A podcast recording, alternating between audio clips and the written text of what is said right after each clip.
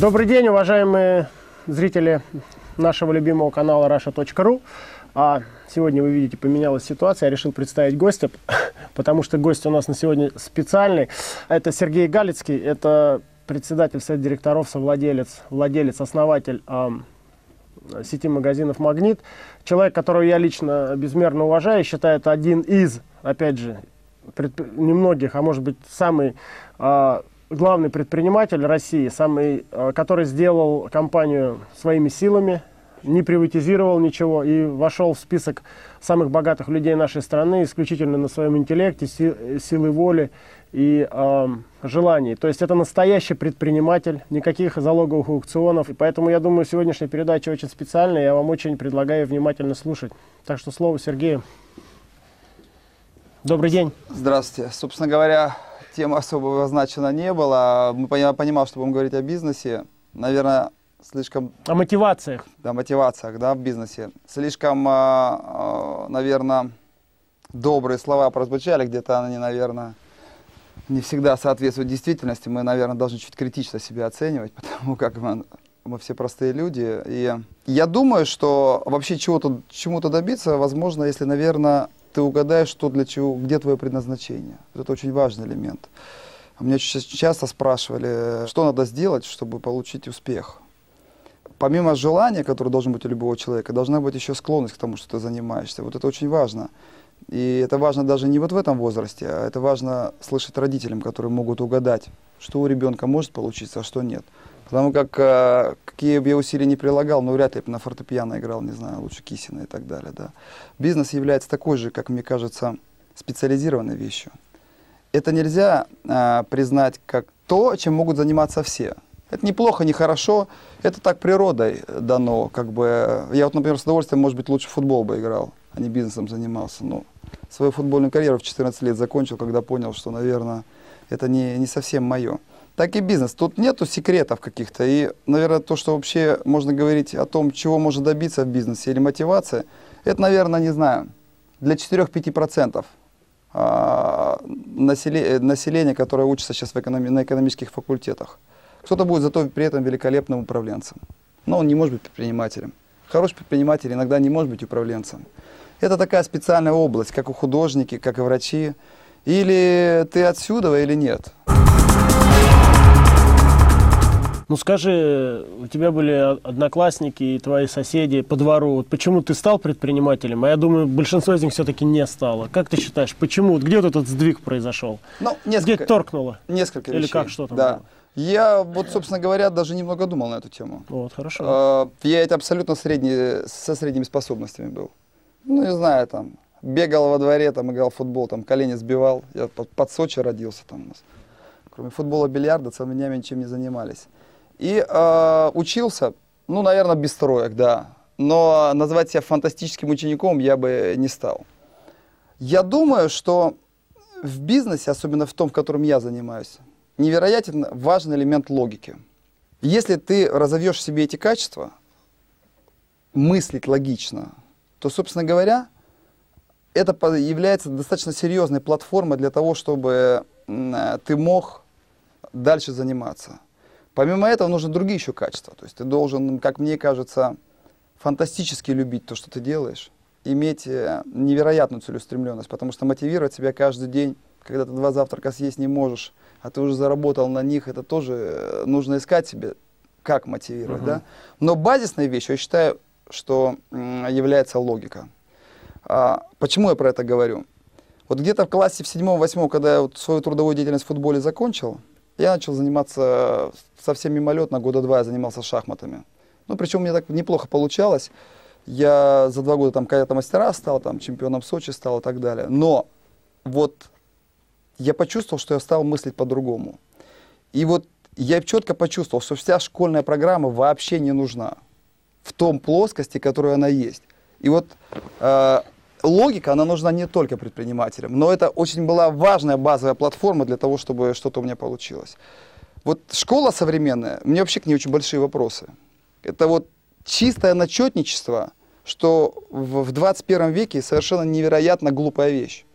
То есть мы изучаем огромные объемы информации, которая, в принципе, можно за две минуты получить в интернете. Рационально ли это? Да, нужны базисные знания по всем предметам, но нужно вводить предметы, которые позволяют людям а, дальше идти по жизни. Вот я думаю, что логика это то вещь, которая необходима. Шахматы, кстати, являются очень хорошей игровой моделью логики. И вот мне кажется, что логика вот была платформой, которая послужила возможностью э, дальнейшего возможности. А везение было? Везение обязательный элемент, я считаю. Но точно элемент везения есть у каждого в жизни. Кто-то его использовал, кто-то нет. Вот если взять мой бизнес, я сначала занимался дистрибьюторским бизнесом. Пять лет первая компания каждый день практически несла убытки. Пять лет я в ужасе открывал, там назывался на PNL, Profit Losses, там доходы и расходы. И при этом продолжал открывать филиалы. Продолжали находиться вот на грани того, чтобы балансировали между небольшими убытками и нулем. И, но мы верили в то, что мы делаем. В какой-то момент где-то нам повезло. Это был, кстати, кризис. В кризис нам фантастически повезло. Когда все свернулись и не понимали, что делать, как нам кажется, мы заняли правильную позицию, и мы тогда достаточно хорошо сработали, а остальные все поимели проблемы в это время. И вот в этот момент, когда мы стали, остались на том же уровне, остальные стали слабее, нам удалось вырваться куда-то. Да? Но э, везение к сожалению, это человеческая жизнь, этим она хороша, элемент обязательно присутствующий. Сергей, а как все-таки вот зарождалась сеть «Магнит»? Самая крупная, кстати, в России сеть э, магазинов вообще. Сколько сейчас магазинов? На сегодня 3200 на 24 и 24 3248. Ну, а завтра сколько будет? Но мы в день открываем по 1,8 магазина. Завтра у нас э, два магазина открыть, а сегодня ни одного не открываем, кстати. Ну, мы, да, мы в год, в прошлом году открыли 720 магазинов, а закрыли 60. А как это можно контролировать вообще? А это все очень просто. Как бы, э, ведь человек не может ничего делать невозможно. Это вот только там как бы фокусники рассказывают. Там, они там людей распиливают, при этом они встают человек не может делать сложные вещи, очень. Это простой процесс. Просто когда ты смотришь на это снаружи, то кажется, что это невозможно. Но когда ты внутри, ты понимаешь, что это абсолютно возможно. У нас обычная система, как она везде там. Вот есть классические элементы управления. Там, человек может управлять шестью там, единицами, ну, например, да? Вот на 6 магазинов у нас супервайзер. Там. На 6 супервайзер это начальник отдела продаж. Там. На 2-3 начальника отдела продаж директор филиала. Там, на 6 директоров филиала там директор региона и так далее. То есть э, в ритейле вообще что-то придумать невозможно. Это очень простая вещь. Более того, нам повезло и со страной, и с людьми. Ведь здесь же... Э, почему повезло? Ну, конкуренция была достаточно низкая. Предпринимательская культура отсутствовала. И э, поэтому вот частично такое фантастическое по скорости развития, оно возможно. Не было, ну, то есть, ну попробуйте сейчас так открывать магазины в Англии. Старый сектор экономики невозможно. Господа, перед вами сидит человек, компания которого стоит 6 миллиардов долларов э, на российской бирже, если судить по котировкам э, Лондона, Лондона то почти 7 миллиардов долларов. Вот как Сергей вообще чувствует человек, который основал такой огромный бизнес? Э, вообще никакой гордости нет. Ну вот, ну как? Кому что дано? Если вот, ну Кисин должен гордиться тем, что он играет там на фортепиано, не знаю, там Аршайн, что играет в футбол. А, мне повезло, наверное, что я угадал то, что я умею делать. Раз. Второе, конечно, деньги фантастическая вещь. я считаю, что когда ты имеешь большое количество денег, ты фантастически счастливый человек. Эти разговоры о том, что деньги не делают человека счастливым, это неправда. Кстати, про деньги. Вот только что вышел, я распечатал журнал «Финанс», э, рейтинг миллиардеров. Они тебе тут написали 2 миллиарда 35. 2, 2,3 миллиарда долларов твое состояние личное. И поставили тебя на 42 место. Ты как, согласен с такой оценкой? Ну, вот э, там все просто. У меня там, не знаю, там 80% бизнеса это... Э, а, нет, извини, это в том году. В этом году 2,65. Вот. 2.65? Да, 30, 300 миллионов добавили тебе за год. Ну, здесь же мы открытая компания, и что будет с котировками, туда они мне и ставят. Нет. И тогда, если вопрос, если ты с этой оценкой согласен, а и ты уже говорил сегодня про мотивацию, а что является мотивацией, если у тебя 2.65 миллиарда долларов, которые реально можно ли, э, э, э, ну, монетизировать, это все-таки публичная компания. Вот тогда как здесь быть с мотивацией? Вот у нас молодежь сейчас смотрит, думает, что он вообще, вообще он, зачем он ботинки одел? Не, ну, и- с утра. Да. У него же 2,5 миллиарда долларов. Но те, Ну, скажи кто, нам. те за это, кто так думает, я думаю, что им дальше не надо передачу смотреть, потому что это не для них. А, Вот. Но человек не состоит только из животных функций. Там, поел, поспал, там, не знаю, там, и так далее, да, то есть, ну, во-первых, я не скажу, что страшно сильно, но мне нравится заниматься тем, что я занимаюсь, чем я занимаюсь. Не потому, что это фантастическое, э, потому что я там немного профессиональный. Когда делаешь То то, есть интересно. Конечно, интересно. Второе, у меня есть дорогая игрушка, футбольный клуб, да, как бы. э, Я специально ее частично придумал, потому что должна быть мотивация. Тебе все время должно не хватать денег. Когда я думаю, что я хочу кон- сохранить контроль над компанией, при этом, я не знаю, мне надо построить стадион миллионов за 150 евро, да, там. Понятно, хорошо. то есть нравится футбольный клуб, классно. Ну, то есть найти себе мотивацию, вот что тут ключевое. Мотивацию, когда ты зарабатываешь деньги, она должна быть дороже, чем то, что ты можешь сейчас истратить. Только тогда у тебя есть жад- жадность к тому, чтобы ежедневно заниматься. А там какая-нибудь 200-метровая яхта. ну, Или там самолет BBJ Boeing, тоже хорошая тема. Здесь Дорого, э, что все стоит. я считаю, Особенно что содержание. я вообще считаю, что на самом деле мое личное мнение, что и самолеты, и, и яхта это фантастический м, отдых. Все, что придумало человечество, а в области роскоши отказываться от этого абсолютно глупо. Кичиться тем, что ты богатый человек и ешь в Макдональдсе, по меньшей мере глупо.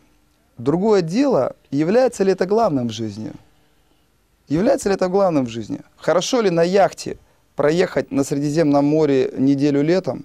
Да почему нет? Конечно. Ну почему нет? Ну, э, для этого мы и работаем. Ну да. И говорить, э, рассказывать сказки о том, что я вот не такая, там, жду трамвая, там, не знаю, там, все в благотворительный Ну, фонд, это принято. ем в гамбургере. Ну, твой апологет и твой, наверное, такой рулевой э, человек, как мне понимается, Сэм Уолтон, он именно так поступал. Он кушал бутерброд э, в, э, в этом в пикапе, я помню. Я знаю. Я, щ- прочитал эту книгу до тебя еще. Да, я честно. считаю, что Я несчастный. ее в оригинале давно Я прочел. считаю, наверное, счастлив по-своему. Для меня он несчастный человек.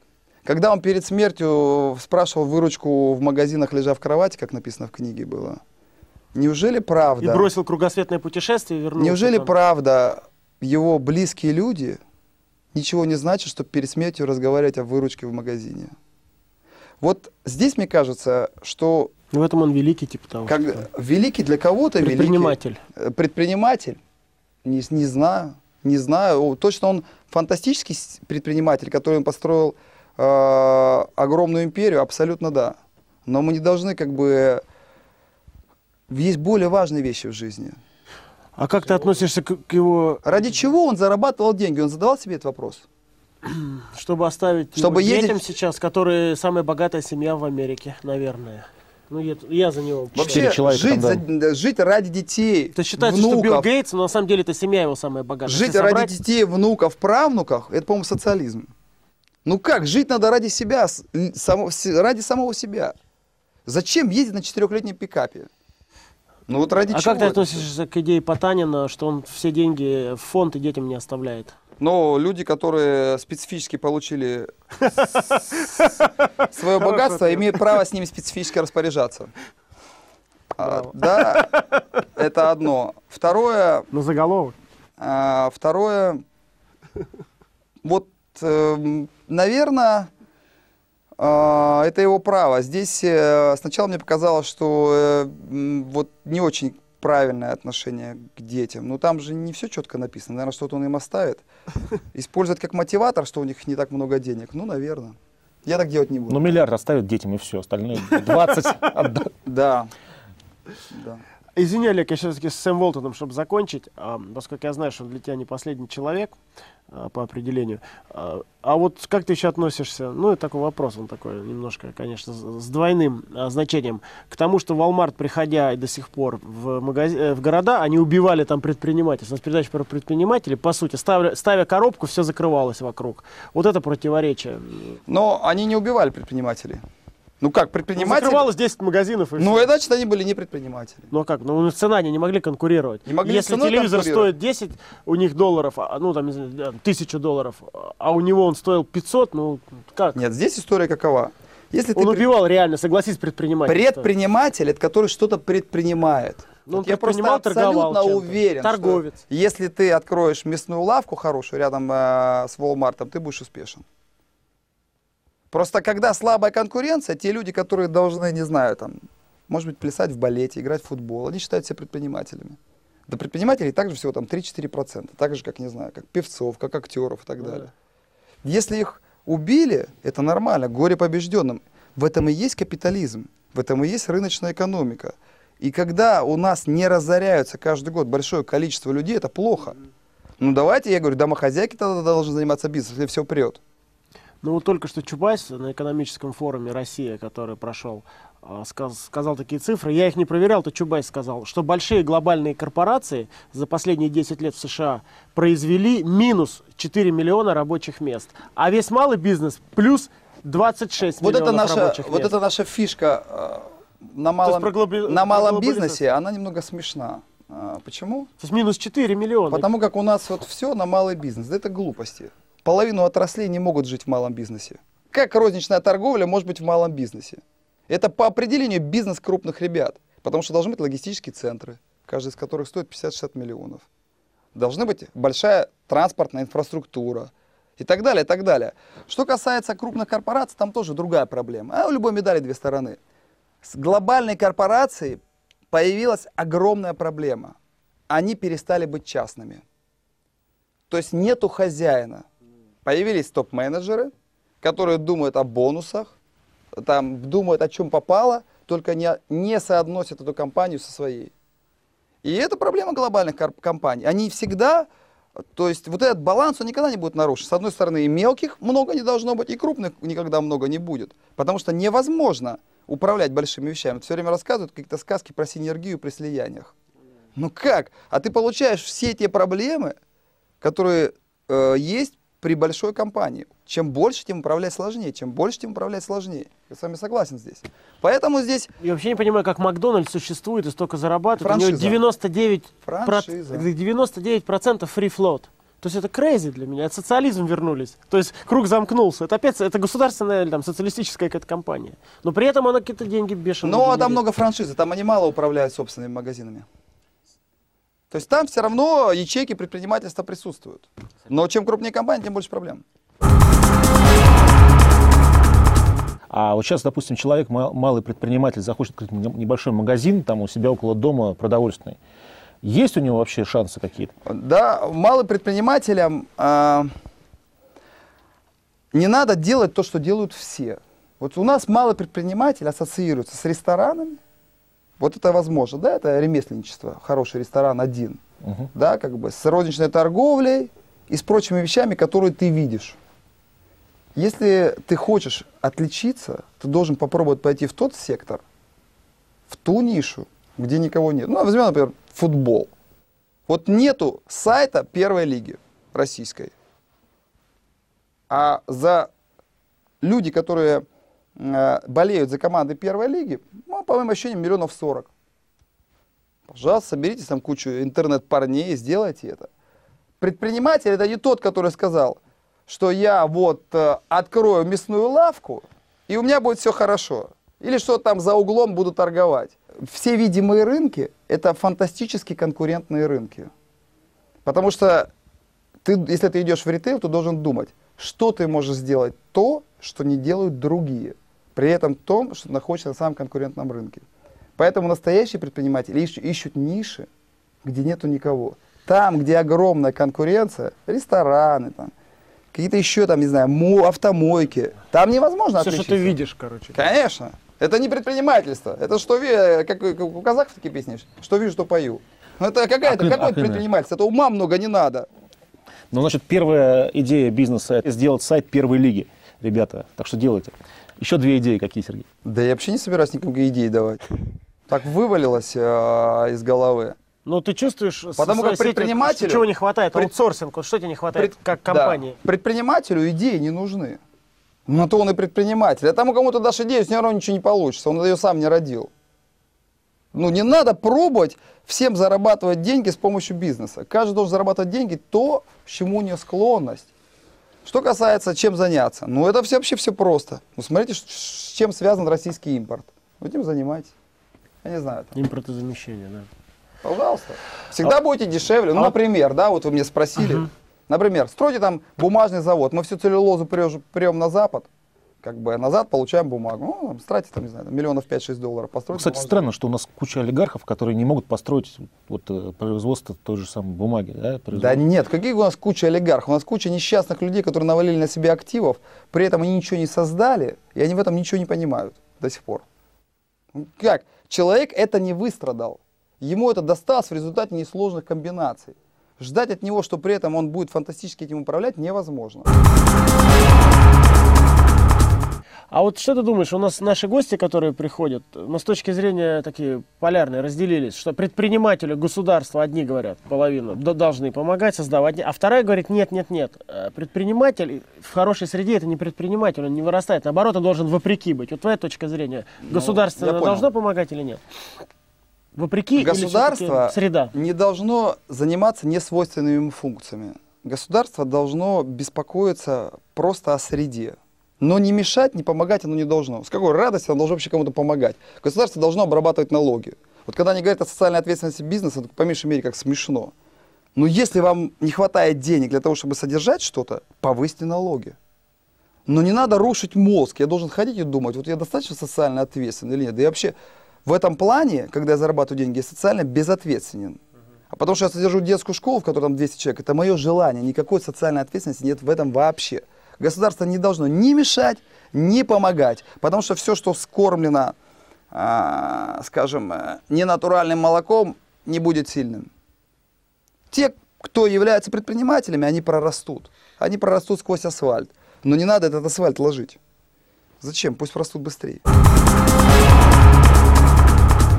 Мы только что говорили про государство и про бизнес, про предпринимателя, а еще про государство.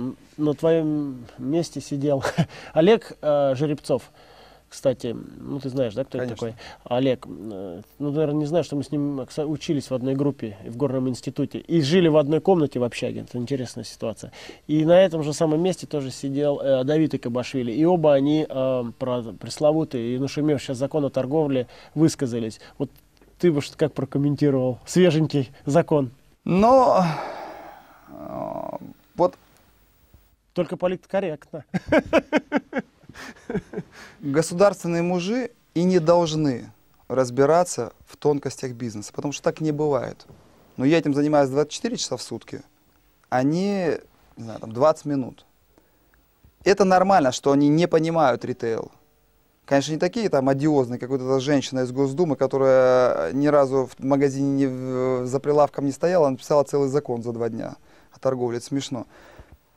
Расстраивает другое. Они не прислушиваются к мнению профессиональных игроков рынка. Это плохо. Вот плохо что. То есть э, вот вызывает прези- президент к себе предпринимателей. Ну, мне вот э, не вызывает как бы положительные эмоции, когда я вижу этих предпринимателей. Или ты вызываешь предпринимателей, или тех, у кого крупные активы. Называйте тогда людей, которые крупные активы да, владеют по той или иной причине в этой стране сегодня. Или их спасут, или завтра не спасут их. А когда мы говорим о торговле, и когда закон принимается, совершенно не прислушавшись к игрокам рынка, вот я им говорю простые логичные вещи. Ну, смотрите, у нас рентабельность 3-4%, у производителей 6-10%. Если вы примете закон, люди ж больше курицы потреблять не будут. Если у одного курица уйдет с прилавка, другая курица станет на прилавок, но количество будет то же самое. Лучше от этого закона никому не будет. Потом мы все-таки, я поздравляю, приняли беспрецедентный закон. Нет ни одной страны в мире, где были за- прямой запрет на открытие магазинов. Ну, Это прямой запрет на занятие профессией. 25% вот этих. Да, почему 25? Вот меня вот все время больше всего беспокоит. Почему не 24? Я бы сделал 26 с половиной. Да, кто будет считать? Начинается самое интересное для России Как считать, тема. да? Но здесь я всегда философски отношусь. В этом смысле X5 в Питере можно уже закрывать. Э, Да, кстати, у них сделка МНД недавно прошла там. Вот, и э, как считать? А, Здесь э, я отношусь философски. Нету ни одной идеальной страны для бизнеса. Там, где хорошие условия, нет возможностей. Там, где много возможностей, с условиями проблемы. Это нормально.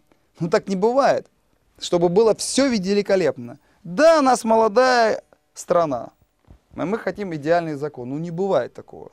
И чиновники у нас молодые, и предприниматели молодые. Одни там, не знаю, там с цыганями-медведями бродят, другие принимают законы непонятно какие. То есть все потихоньку цивилизуются. Но закон однозначно одиозный. Конечно, одиозный. Потому что давайте примем закон о производителях сантехники. Ну почему именно по нашему сектору приняли закон? Ну, не знаю, там депутаты могут написать, например, закон об атомной энергетике. Ну, Тоже считается неплохо. же, что вы там выворачивали руки сельхозпроизводителям, на полке не пускали, бонусы просили. это и- все такое. а здесь ведь история какова? Все же очень просто. Выворачивали или нет? Берешь, нет, конечно. Берешь, открываешь нашу доходность, смотришь 3%. Нам что, в ноль торговать? Это раз. Второе. Не пускали на полки отечественного производителя. Это абсолютно непонимание специфики бизнеса. Как я могу открыть магазин без овощей и фруктов? За хорошим товаром я сам с фонариком ночью пойду. Потому что он мне нужен. А тот товар, который мне не нужен, ведь это ж не я решаю, это решает покупатель. Все очень просто. Статистика, ставишь на тест, продается, ставишь, не продается, не ставишь. Начинают рассказывать какие-то сказки про отечественного товаропроизводителями. Вот когда говорят они про, про отечественного товаропроизводителя, меня типает. У меня такое ощущение, что у меня в сети вот 80 тысяч человек, все китайцы работают. Вот у них отечественные. Более того, а, мир быстро меняется, правительство не подстраивается. Произвести сейчас стало гораздо проще, чем продать. Ставишь линию, засыпаешь в одну дырку, из другой готовый продукт выходит. Продать попробуй. Нас надо поддерживать, потому что российская розничная сеть крупная, это очень важно. Потому что 90% заводов, которые что-то производят, они будут продавать через розничную сеть. И если эту пози- позицию займут иностранцы, а закон частично этому способствует, то они будут во Франции решать, где будет стоять Лореаль, а где там, не знаю, русские самоцветы, на какой полке и в каком количестве. Это вопрос логистики уже будет только, не больше. А по новому закону большая, я вот 25% могу иметь, приходит Ашан, открывает, 40% сразу получает своей коробкой. Меня поздравляет, пожимает мне мужественную руку, говорит, дальше беги. То есть сырой абсолютно закон. А Вообще Россия как будет развиваться по следующие 5-10 лет? В России, а в России, по-моему, там уже давно все понятно, все четко. И э, если цена на нефть будет хорошая, значит не будет социальных потрясений и все будет нормально. А цена на нефть будет хорошая. тренд хороший у нас? Ну, как у с- нации. ресурсы исчерпаемые, могут быть какие-то там, но в целом А перестанет зависеть от нефти когда-нибудь? нет, конечно. Ну, просто нефть скоро заменит э, всякими альтернативными источниками. Тогда мы что, Но это Африку- уже последние 30-40 лет я слышу насчет замены альтернативными источниками. То есть в Африку мы не превратимся? Если... Нефть заменится газом. Мы никогда с этой иглы не слезем. Предпосылок нету. Предпосылок нету. Но что, что мы хорошего сейчас делаем, чтобы слезть с нее? Ну вот создаем розничные сети. Сеть магазинов Российские. «Магнит» хорошая. По-моему, хороший бизнес. Я не буду свой бизнес ругать. Ну, наверное, да. Но А сколько ты покрыл в географическом плане России? Процентов 10? нет. Ну, мы точно больше, чем в тысячи городах России. И до Урала мы практически свыше 6 тысяч населения. В 90% населенных пунктах до Урала мы присутствуем. В каком городе сложнее всего работать? Нет такого города. В Одинаково? каком городе мы плохие менеджеры, в том тяжело. В котором А в. Москве есть, да, уже? Ну, Там четыре магазина, они нас достались нам а, исторически, и мы на них не смотрим. В Москве чуть другой покупатель, другие должны быть магазины. Ну, там, там много своих факторов, которые очень долго объяснять. Но в Москве у нас э, А мы ты, ты- оперируем- ты лично во что веришь? В коробке или в сети? Это разная услуга. Ну, всё-таки Это разная будущее. услуга. Ни, одна, ни один сектор рынка не займет 100%. Там, я думаю, что, э, как мы говорим, коробки крупный формат процентов 50 займут, процентов 25 займут 30 магазинов у дома, процентов 5-10 супермаркеты, и остальные сектора займут э, еще оставшиеся 10%. То есть никто не может занять 100% рынка. Ну, это, вот, э, это просто кто снаружи смотрит на ритейл. Нету такого формата, который бы был бы правильным. Вот там у нас сидит паренек из Краснодара, маленький, ему 16-18 лет. Какие, Сергей, можно напутствия ему дать? Но вот Они, они все напутствие, смотрят передачу, наверно, хотят инсайт увидеть в этой да, передаче. да, я понимаю. инсайт. Напутствие, наверное, давать должны люди, которые четко понимают, что они это уже могут делать и должны. Да? Это, наверное, убеленные сединами люди, которые есть потребность учить или что такое. Что касается моего опыта, он все-таки не очень большой в бизнесе. 15-20 лет это еще не опыт. Хотя, наверное, что-то я думаю. Я думаю, что этому пареньку нужно слушать себя и заниматься тем, к чему у нее есть склонность. Потому что в мире 7 миллиардов почти, и каждый борется за свой кусок хлеба. Если ты не будешь заниматься тем, к чему у тебя есть предрасположенность, ты все равно проиграешь. Вот ему не надо быть предпринимателем, ему надо- не надо быть футболистом, ему не надо быть музыкантом, ему надо быть тем, в чем он сильнее других. И вот это вот найти, в чем ты можешь других превосходить, это, наверное, большой труд и редкая удача. Наверное, все. Спасибо. Точно. Спасибо. Спасибо большое. Спасибо. Спасибо Спасибо. за время. Спасибо вам.